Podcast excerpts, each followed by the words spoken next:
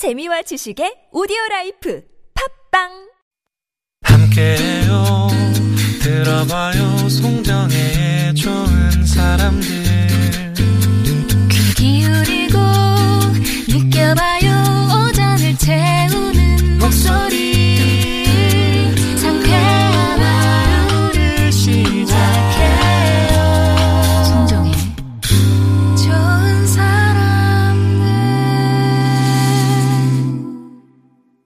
좋은 사람들 송정혜입니다. 3부 문 열었습니다. 2부에 이어서 한 권의 책으로 나를 돌아보고 세상을 만나는 시간 한창원의 책가방 세종대학교 융합예술대학원장 한창원 교수님과 함께합니다. 들으시다가 궁금한 점이나 나누고 싶은 이야기 있으시면 문자 보내주시고요. 들으실 때 어떤 소감 같은 것도 좋습니다. 50원의 유료 문자 메시지 긴 문자나 사진은 100원이 되는 우물정 0951번이나 무료인 TBS 앱으로 보내주시기 바랍니다.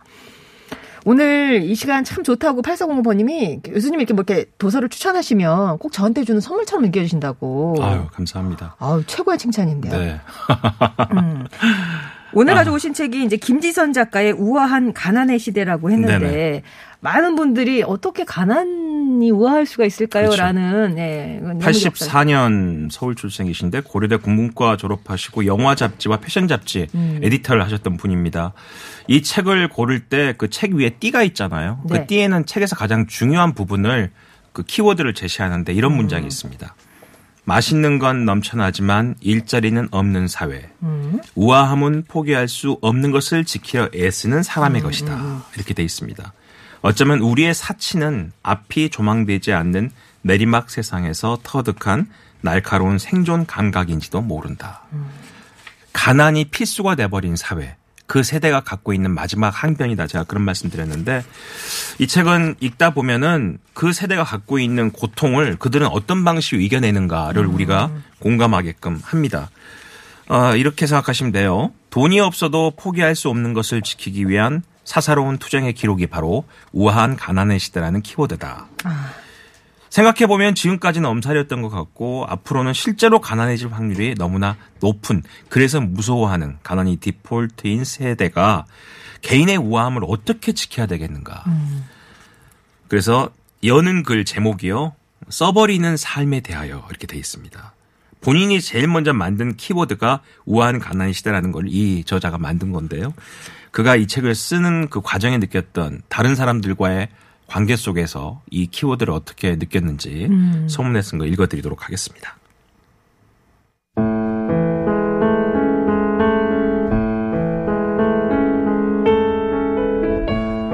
나는 2018년 겨울에 일하던 잡지에 우아한 가난의 시대라는 제목의 칼럼을 게재했다. 삶의 모든 영역에서 크고 작은 낭비를 일삼는 스스로에 대한 자조이기도 하고 가난해도 풍요롭게 살고 싶어하는 세대에 대한 단상이기도 했다. 누군가는 자식을 낳는 것이 두렵다고 했다. 누군가는 빚을 갚기 위해 하기 싫은 일을 영원히 하게 되는 것이 두렵다고 했다.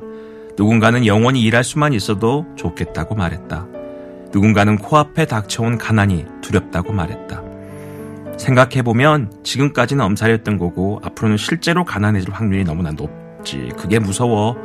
나는 우리가 느끼고 있는 빈곤감의 실체가 무엇인지 궁금하다. 분명한 것은 우리들이 삶의 전반에서 부조화를 느끼고 있다는 것이다. 자신의 경제적인 형편 이상의 것을 원하는 사람 앞에 준비된 명쾌한 조언이 있다. 분수에 맞게 살라. 그러나 여전히 무언가에 취해 있는 우리들은 삶의 곳곳에 놓인 풍요의 파편들을 맛보며 살아간다. 우아한 가난은 빈곤감이 디폴트인 사회에서 개인이 의연하게 살아갈 방법을 모색하기 위해 만들어낸 조어다. 가난을 말할 수 있는 자격을 따지기 이전에 이곳에서 누릴 수 있는 각자의 풍요에 대해 이야기를 나누고 싶다. 포기할 수 있는 것과 포기할 수 없는 것의 목록을 내 식대로 재배열할 필요가 있다고 느낀다. 큰 집이나 좋은 차처럼 사회가 응당 포기하면 안 된다고 말하는 것들이 나에게는 중요하지 않을 수도 있고 지극히 하찮아서 누구에게 말하기도 민망한 것들이 나에게는 중요한 문제일 수 있기 때문이다. 내가 생각하는 우아함은 자신이 포기할 수 없는 것을 지키려 애쓰는 사람의 것이다. 그것이 누군가의 기준으로는 지극히 사치스럽고 누군가의 시선에서는 한없이 궁상맞아 보이는 종류의 일일지라도 말이다.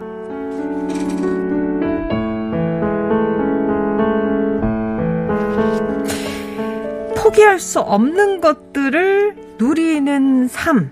뭐 비록 뭐 경제적인 여건이 좋지 않다고 해도 음. 그게 이제 그 가- 어, 가난 우아한 가난이다라는 그런 얘기인 거죠.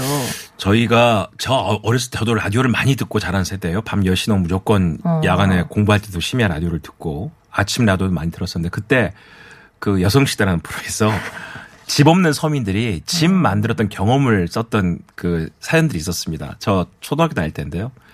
어떤 어 그 당시 이제 한 주부가 10년 동안 아파트 돈을 부어서 새 아파트 입주하면서 그 썼던 사연인데 임산부 때 너무 먹고 싶을 때 소금 먹으면서 버텼다는 거예요. 오, 돈, 돈 아끼려고요? 돈 아끼려고. 어, 어. 이제 그런 이야기를 쭉 읽으면서 막 성취자도 울고 같이 울었던 어린 저도 울었어요.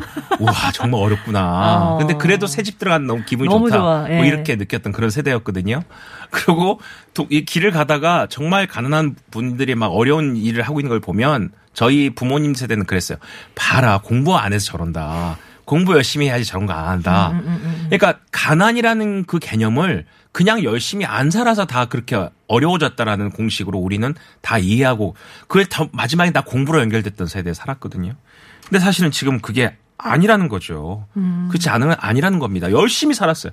얼마 열심히 살아서 좋은 대학 다 나왔는데도 능력보다 훨씬 못한 연봉을 받아야 되고 그리고 집을 살 엄두도 못 내고 어, 좋은 동네 산다는 거 그게 무슨 의미인지를 모르고 그러니까 아이를 낳을 자신이 없어지는 거고 결혼할 생각이 없어지는 거고 이- 뭐 이런 식의 반복이 된 것 같습니다.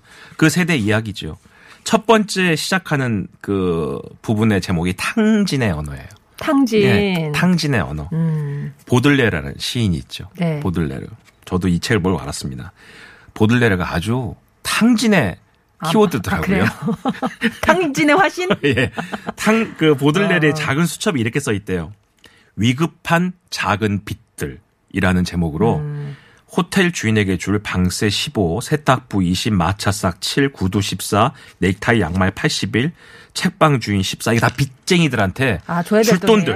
쭉 어, 써놓은 거예요. 어. 쭉 써놓고 담배 1프랑, 어, 독일 문학 전문가 마르탱한테 꾼 돈, 인쇄업자한테 줄 돈. 그래도 기록은 근데 해놓네. 그 중에서 이제 갚은 돈을 아, 지워갔어요. 예. 근데 가장 빨리 지운 게 꽃집과 술집이에요. 그러니까 이 보들레르라는 아, 사람이 우선순위가. 그, 그렇죠. 그 많은 빚 중에 우선순위가 꽃집과 술집의 돈부터 갚았다는 거예요. 왜? 어, 어. 또 빚을 져야 돼요. 그러니까. 야, 160년 전이랍니다. 160년 전에 보들레르에 작성된 빚의 메모. 네. 그러면서 유독 크게 표기된 글자가 있대요. 10만 8천 프랑 가지기. 가지기. 예. 아, 나에게 6천 프랑을 가져다 줄 책략을 궁리에 내야 함. 뭔가 새로운 걸 하기 위해 파리를 떠나거나 아니면 내가 죽어야겠지. 탕진의 아이콘입니다. 그는 20살에 아버지로부터 거액의 유산과 대지를 물려받은 지 2년 만에 그 절반을 탕진해 버립니다. 아주 금수저로 태어나서 귀족학교에 다녔지만 퇴학당하고 고액 과외를 받아서 법대에 들어갔지만 결국 빚을 내서 명품 옷을 구입하는 등의 향락에 빠져들었고 가족들은 새 사람을 만들겠다며 그를 인도로 보냈지만 사람은 절대 변하지가 않지요. 인도양의 섬까지 갔다가 완 천덕스럽게 주머니 가득 분별력을 채워가지고 돌아왔어요라고 말했지만 여전히 똑같은 삶을 살다가 마지막을 보냈습니다. 그가 끔찍한 가난에 시달리던 마지막에 문학 청년들에게 이렇게 충고를 남겼답니다. 괴테에게 채권자들이 있었다고 한다면 나는 의심에 맞지 않을 것이다.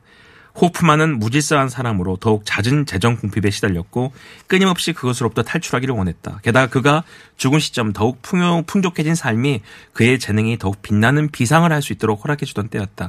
그러므로 결코 빚쟁이를 두지 말라. 필요하다면 빚쟁이들이 있는 척만 하라. 이것이 내가 그네들에게 전해줄 수 있는 모든 것이다. 본인은 그렇게 살아놓고 사람들한테 그렇게 얘기했습니다. 네. 그 이 보들레르에 대한 글을 잘 번역하셨던 고 황현산 선생님이 이렇게 말씀하셨대요. 사치에 대한 욕구는 보들레르식으로 말한다면 인간 정신의 불멸성에 관한 증거다. 생존 밖으로 넘치는 것이 하나라도 있어야 삶이 삶이다. 하다못해 연필이라도 좋은 것을 사서 써야 한다. 전 동의합니다. 이 문제는 동의합니다. 아, 친한 친구의 어머니가 그렇게 했대요. 돈이 손에 있는 꼴을 못 보는 우리는 최선을 다해서 현재의 삶을 윤택하게 하고자 합니다. 생존 밖으로 넘치는 것이 하나가 아니라는 게 문제지만 그럭저럭 행복합니다. 월급을 탈탈 털어 맛있는 것을 사 먹으면서 돈이 최고야를 외치면서도 결코 돈을 모으지 못하는 우리에게는 어떤 문제가 있는 걸까요? 이렇게 질문을 던지는데 2019년에 미국의 외교 전문지 포린 폴리시에 한국의 밀레니얼 세대에 대한 기사가 SNS에 화제가 됐는데요. 네. 그 제목이 이랬습니다. 왜 젊은 한국인들은 돈을 펑펑 쓰는 것을 좋아하는가? 그게 제목이었어요. 제목이었어요. 어. 그때 나오는 그 경제 용어처럼 나오는 비용이 하나 있는데요. 한국말을 그냥 영어로 바꾼 거예요. 네. S H I B A L. 잠깐 S S H I B A L. B 4 12 11 시발이죠. 네. 시발 시발 비용이라는 겁니다. 네. S H I B A L입니다. 어, 설마. 했네. 예. 시발 비용은 어떤 비용이냐? 네. 승진해서 누락된 날에 지하철을 타는 대신 택시를 타고 집으로 돌아온다거나 음. 상사에게 질책을 받은 후 비싼 초밥을 사온 데 드는 비용을 우리가 시 발 비용이라고 한다는 겁니다. 그래서 영어로 이렇게 돼 있습니다. 음. 네. 불필요해 보일지 모르지만 나쁜 날을 이겨내는 데 도움이 되는 비용. 음. 이 용어는 장기적인 전망이 어둡기 때문에 지금 당장이라도 행복해지는 것이 낫다는 것을 암시합니다. 음. 좋은 코트를 사라. 왜냐하면 우리는 절대 집을 살 수 없을 테니까. 지금 당장 스테이크를 먹자. 우리는 절대 은퇴할 수 있을 만큼 충분한 돈을 모으지 못할 테니까. 어차피 못하니까. 예, 1980년대 초반부터 1990년대 중반에 태어난 밀레니얼 세대의 소비 지출 증가율이 베이비 부머 세대보다 두 배가량 높다고 합니다.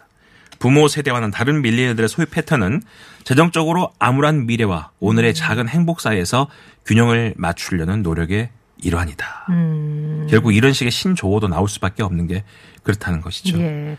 조금 전에 그 용어는 방송에서는 홧김 비용으로 이제 대체해서 썼대요. 아, 홧김 비용. 어. 뭔, 뭔 느낌인지 아시겠죠? 네, 알겠습니다. 예, 맞습니다. 그래서 아마 제가 그 원았으면 처음에 그렇게 소개했을 아니죠. 거기 뭐 그냥 그거 인용하신 거잖아요. 예, 그대로. H S H I B A. 아, 저는 예, 뭐, 받아 적지도 못했습니다. 삶은 힘들고 네. 일은 영혼을 파괴하기 때문에 가끔의 폭발적인 소비는 임금 노예로서 낭비하고 있는 시간을 보상해 준다. 음. 왜 부자들이 모든 즐거움을 가져야 하는가? 이렇게 생각하는 거죠. 음. 본인의 옛날 경험도 얘기합니다. 본인도 열심히 살았고 어, 대학교 다닐 때 아침에 그 신문 배달도 했대요. 운동도 네. 하고 그 삶을 경험하고 싶어서 그리고 장학금도 많이 받았답니다. 근데 우연히 어, 어렵기 때문에 신문 배달도 하고 장학금도 받았는데 아주 비싼 뮤지컬 한번 보고 와서 친구들한테 음. 야 뮤지컬 정말 좋더라 그랬더니 친구들이 너 제정신이니? 너가 어떻게 그런 뮤지컬을 봐? 어. 자기는 그 순간에 너무 충격이었대요. 음. 왜? 내가 보면 안 보면 안 되니? 뭐 난 못 보니? 못 보니? 음, 음. 그런 거잖아요. 근데 우리는 우리도 모르는 사이에 음. 그런 거를 그게 맞는 정의라고 생각하고 사는 것 같아. 음. 너는 그런 거 하면 안 되는 애잖아. 왜 어려운 애가 그 돈을 거기다 쓰니? 음. 이렇게 하는 거죠. 예전에 그 노회찬 의원도 고 노회찬 의원 얘기도 나오는데 가짜 뉴스 중에 네. 노회찬 의원 부인이 전 전용 기사가 있었다. 아. 이런 가짜 기사가 있었어요. 네. 근데 그 기사에 사람들이 전부 다 흥분했다는 거죠. 음. 근데 가만히 생각해 보면 또 있으면 또 어때? 그게 그러니까. 뭔데? 선글라스 끼면 어때? 뭐 그런 거잖아요. 아, 근데 네. 그런 거를 우리들은 그렇게 흥분한다는 거예요. 음. 자기도 모르는 사이에. 우리가 그런 고정관념이 우리 주위에 너무 많은 게 아닌가. 음. 결국 우아한 가난이라는 얘기를 들었을 때 그게 가당치나 해? 음. 라는 용어를 느끼는 그 느낌 자체가 우리가 이미 전 세대로도 받아들였던 고정관념 속에서 아직도 호적되고 있는 게 아닌가. 음. 그런 문제 의식을 이 책은 정확하게 짚고 있습니다. 네. 자, 그러면, 어, 잠깐 교통 상황 살펴보고 계속 얘기 이어갈게요. 서울 시내 상황입니다. 이주혜 리포터. 네, 서울 시내 현재 분당 수서로 장지 쪽으로는 수서초등학교 부근에서 사고 생겼습니다. 1차로에 추돌 사고 발생하면서 현재 단천 1교부터 수서 나들목까지 정체고요. 올림픽대로 하남 쪽으로도 여의 2교 부근 1차로에 사고 생기면서 행주대교부터 쭉 밀립니다. 그리고 노량진 수산시장 부근 4차로에서는 고장차가 여전히 있기 때문에 주의해서 운행하시기 바랍니다. 이 밖에 서부간선도로 안양 쪽 고척교부터 서양고속도로 진입하는 데 밀리고 있고요. 도심 쪽으로는 신정교부터 양평교 통과 하는데 답답합니다.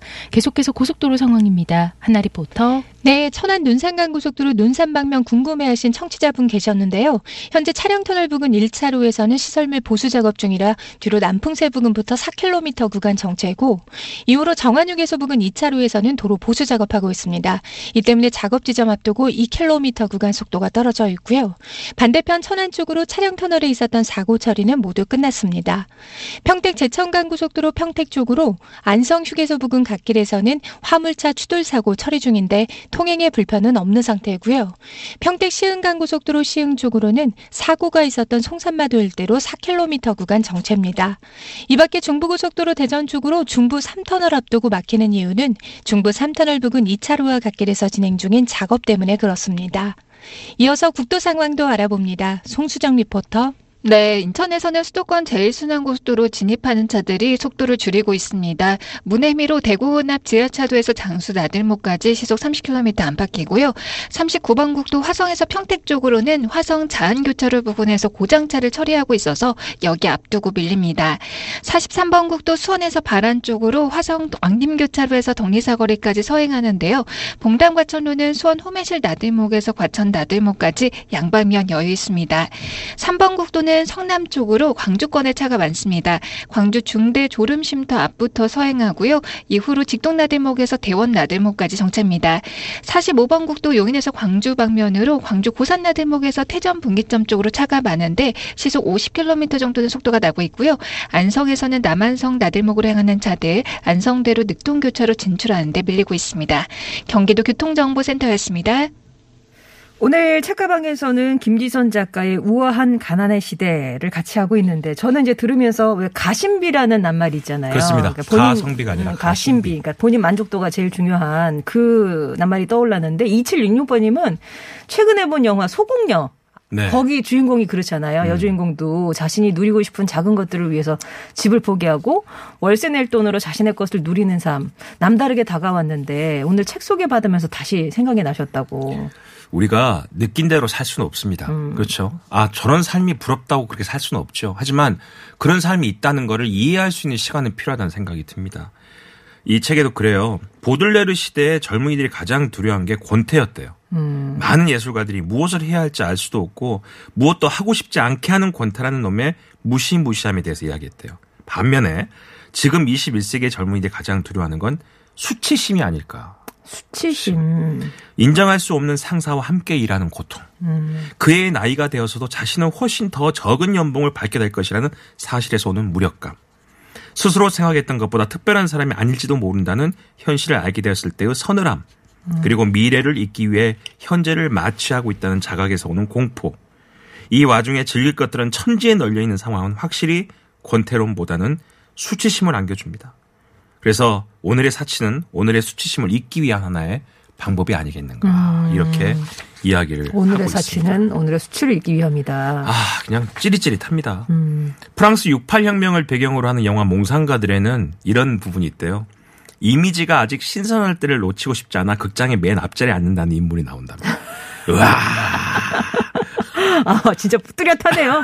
소신이. 제가 몇 줄을 몇 번을 쳤습니다. 이미지가 아직 신선할 때를 놓치고 싶지 않아 극장의 맨 앞자리에 앉는다. 우리에게 그만한 열정의 대상이 있었나 생각해 보니 순 먹는 것밖에 안 떠오른대요. 어. 첫눈이 온 날에는 뜨거운 가지 튀김과 게살 스프레 게살 스프를 먹어야 한다며 연남동까지 갔고 모로코식 샌드위치를 포장하기 위해 해방촌 언덕을 등반하기도 했대요. 웬만해선 자리를 잡을 수 없는 서촌의 선술집에서 신선한 제철 해산물에 소주를 게으를 수 있다면 한파에도 줄을 설 수 있었던 우리의 열정은 먹는, 먹는 거. 주로. 그렇죠. 그랬네요. 1968년 젊은이들은 일자리가 넘쳐나는 풍요 사회에서 권태로 죽어가고 있음을 호소했고요. 사회 자체를 사회 자체를 전복하는 모험을 꿈꿨다고 합니다. 맛있는 건 넘쳐나지만 일자리가 없는 지금의 2021년을 살아가는 우리는 선택의 여지 없이 소소한 행복을 추구하게 되지요. 그리하여 1968년 파리에 몽상가들이 있었다면 2021년의 서울에는 미식가들이 있습니다. 물고 뜯고 맛보고 먹고 마시고 사진 찍고 토론하고 그 글을 올려서 사르뜨르의 존재와 무 대신에 우리는 미쉐린 가이드를 경전으로 삼으면서 당신이 먹은 것이 무엇인지 말해달라. 그러면 당신이 어떤 사람인지 말해주겠다. 이게 브리아 샤바랭이라는 사람의 말인데 그 말을 믿고 따르고 있다는 것이죠. 야, 참, 그, 또 하나, 본인이 그 한 번 갔던 전시회 얘기를 하는데요. 전시회 타이틀이 혼자 사는 법이었답니다. 네. 그 양식의 전시 공간의 작업이 떴다방이라는 공간이 있는데요. 왜 떴다방이냐? 넘쳐나는 물건들 이리저리 쌓아놓은 정신없는 방을 떴다방이라고 하는데 다 떠 있으니까. 번듯한 가구 대신에 책과 잡다한 물건에 둘러싸여 살아가는 모습. 꽤 익숙한 풍경이었죠. 그 진행한 팀 이름이 우주 만물 팀인데요. 이렇게 전시 개념을 적었답니다. 우리는 도미노를 쌌습니다. 여기에 2년 이상 살지 못할 확률이 높습니다. 우리는 물건을 진열하는 게 아니라 쌓아두고 살아가야 한다는 걸 압니다. 다만 우리는 대여섯 평의 공간에 가구를 두느니 나와 친밀한 책과 음반 그리고 도라에몽을 놓을 겁니다. 우리는 일단 도미노의 즐거움을 누릴 것입니다. 모든 공간이 도미노다. 아니 연구소를 그렇게 넓게 치워놨는데 우리 제자들이 정리한 거 보니까 다 쌓아놨어요 공간에다가 그래서 제가 그랬어요. 야 옆으로 다 풀어서 잘 정리하면 될 걸왜 쌓니? 근데 그게 알고 보니까 이 책을 읽고 보니까 삶의 경험인 거야. 아, 본인들이 사는 왔어. 방에 모든 네. 걸 쌓았던 경험이 도미노처럼 있다 보니까 어. 그 넓은 연구소가 생겨진 그 넓은 공간에도 뭐를 제대로 진열하거나 정리할 생각을 안 하고 그냥 아. 다 쌓아놨어요 책을 그래서 제가 속상하다. 그 예. 아이 그 제자들의 생각을 몰랐는데 이 책을 읽어보니까 아 알겠어요. 아. 그래서 이제 이 책에는 그런 얘기가 나옵니다. 좋은 가구를 살려고 하지 말고 네. 좋은 침대를 살려고 하는 것보다 깨끗하게 정리된 방에 음. 요를 깔고 자고 아침마다 치우더라도 정말 예쁜 2인용 소파 하나 아. 그리고 정말 예쁜 조명 하나 본인이 원하면 그렇죠. 그죠? 예. 내가 정말 사랑하는 스피커 하나 어. 그게 그 공간에 모든 걸 대변할 정체, 수 있다. 정체성이지. 내 예. 방의 정체성. 근데 우리가 배웠던 거는 예. 어른들한테 배웠던 거는 자, 일단 방이 몇평 있어. 이상 아파트에 거실에 치- TV와 소파가 네. 그 자리에 있어야 되고 책장과 모든 걸 다 감춰주는 아, 그 장식장이 있어야 되고 수납장이 쫙 깔려 예, 있어야 이 되고. 음. 모든 것들을 다 고정관념으로 우리는 알아왔던 윗세대들의 이야기를 들어보면 살았죠. 그런데 우리는 그렇게 살 수 없는 공간에 있다는 얘기입니다. 네. 다 좁고 그 모든 걸 살 수가 없고 음. 옛날에 저희 세대도 그랬잖아요. 돈이 없어서 남자가 18평 아파트를 전세를 얻었는데 네. 혼수를 해오는 여성은 70인치 TV를 해온 거예요. 그러면 어떻게 되냐면요. 베란다에 매달려서 봐야 돼요, TV를. 이구 살아야지. 그렇게 안 맞는 과도기를 지나쳐 오면서 음. 지금의 세대는 그렇게 살지 않는다는 것이죠. 음. 예, 그런 거에 대한 고민이 이 책에 절절하게 담겨져 있습니다. 그러니까요. 이제 세대가 이 시대의 흐름과 변화를 이제 우리가 읽어야 되는데 음. 우리 그전 아까 방 얘기를 해주셨지만 어머 이 방에는 왜 침대가 없어? 이거는 고정관념에 사로잡혀 그렇지. 있는 거잖아요. 그렇지, 그렇지. 내가 좋으면 욕 깔고 살 수 있는 거고 침대 대신에 그 돈으로 다른 걸 살 수도 있는 건데 네. 이렇게 보는 시각. 근데 지금 이제 질문이 들어오는 게 뭐냐면 이게 이제 이런 그 어떤 그 생각들이 뭐 그날 그날 마음 가는 대로 아까 뭐 사치를 수, 아, 수치를 사치로 덮고 뭐 이렇게 이렇게 얘기하시니까 너무 무계획적인 거 아니냐. 음. 이제 어른들 그러니까 어른들이 하긴 그렇지만 기성세대 눈엔 그렇게 보일 수도 있고 그러면 막 사글세 사면서 뭐 1억짜리 차 사는 것도 뭐 그러면 이 사람들한테는 뭐 그런 거냐. 음. 뭐 이런 저 얘기가 좀 아직은 좀 이 책에도 예. 그런 질문들이 다 있죠. 담겨 있습니다. 예. 그런 질문에 대응하는 생각들도 정리가 음. 돼 있습니다. 한번 책을 보시면요. 이렇게도 있어요. 처음으로 독립하게 된 후배가 아예 극단적인 미니멀리즘을 택했답니다. 아무것도 없는 삶이죠. 네. 그녀가 카톡 메시지로 이렇게 말을 걸어왔대요. 한번 놀러 오세요. 아무것도 없지만 집 앞에 공원이 있어서 나름대로 숲세권이에요. 어. 10평짜리 원룸인지라 부모님 쓰시던 부모님 집에서 쓰던 가구 하나만 가져왔고 새로 산 건 룸 스프레이밖에 없어요. 덩치 큰 가구는 들어올 수 없지만 마냥 삭막한 공간으로 남겨두기도 서운해서 아무런 공간을 차지하지 않는 향기만을 구입했다는 겁니다. 룸 스프레이. 음. 아, 참 괜찮다라는 생각이 들었는데 그러나 이것이 그녀가 검소하다는 뜻은 아닙니다. 그녀가 샀다는 바이레도 룸 스프레이는 사실 15만 원짜리고요. 음. 이 대화를 주고받을 만할 때도 그녀는 컵라면과 함께 고급 비싼 와인을 마시고 있었습니다. 음. 침대는 두지 않기로 했지만 와인 셀러는 고려 중이랍니다. 그녀의 장래 희망이 은발의 소믈리에래요. 어. 어쨌거나 그녀는 기분이 좋아 보인답니다. 네네. 고양이가 없는 것만 빼고는 완벽한 생활이라고 이야기를 합니다. 본인이 문득 이 높은 곳에 높은 아파트 사는 사람들 아유 뭐 좋겠다 이러면서 본인이 지나가다가 문득 역 앞에서 전단지를 받고 아 고급 아파트 모델하우스를 한번 가봤답니다. 그때 정확히 규격화된 중산층의 삶을 판매하고 있는 그 공간을 보고서 너무너무 멋지더라는 거지. 모든 걸 감추는 빌트인 가구와 서재나 드레스룸으로 사용할 수 있는 알파룸. 아유, 그래요, 요거. 그리고 번쩍거리는 시스템 키친. 와, 대단하다. 그런데 그걸 보고서 그냥 대단하다고 나왔는데 각 티슈 하나를 기념으로 나눠주더래요. 그거 들고 오는 기분이 왠지 모르게 묘했다는 거지요. 너무 크다. 저도 휴대용으로 주지. 저도 그 느낌이 압니다. 어. 아, 어떤 느낌이겠구나. 어. 커다란 냉장고가 자리가 마련된 그곳에서 제대로 살, 살아가기 위해서는 그만한 크기의 냉장고가 필요한 겁니다. 음. 과연 21세기의 표준의 삶이란 게 어떤 의미일까? 커다란 냉장고와 김치 냉장고와 소파 세트와 대형 텔레비전으로 구성된 혼수품 리스트를 원하지 않는 세대. 그럼 세대는 그 공간을 어떻게 채워야 될 것인가? 이런 고민을 이 책에서는 이야기하고 있습니다. 네, 오늘 함께 만나봤던 책은 김지선 작가의 우아한 가난의 시대. 아마 이렇게 고정관념에 대해서 버리는 연습을 하실 수 있는 그런 책일 것도 같아요. 주디 만사님도 정말 많은 걸 생각하고 차분해지고 머릿속에 정리가 되신다고. 자기 아이한테 이렇게 얘기합니다. 어. 김희선 작가가. 네. 내 인생을 망치러 온 나의 구원자. 아, 망치로 나의 구원자? 어. 바로 이 세대의 생각들을 한 줄로 정리한 게 아닌가. 어. 아. 그만큼 소중하면서도 어렵고 힘들다는 자식이 이야기지요. 예. 그렇습니다. 네. 아우, 예. 곡물 파스타님은 가난이 감성까지 마르게 하지 않도록 책을 읽어야겠다 생각도 해봅니다. 예, 책을 통해서 감성을 풍성히 만들어줘야 되겠네요.라고 얘기도 주셨습니다. 자, 오늘 또 감동적인 책 소개 감사하고요. 예, 다음 주에 다시 뵙겠습니다, 네. 교수님. 고맙습니다. 네. 어, 이장희의 나 그대에게 모두 드리리 오늘 끝곡입니다. 오늘 주디 만사님께 선물 보내드리도록 하고요. 이 곡 전해드리면서 저도 인사드립니다. 내일 뵐게요.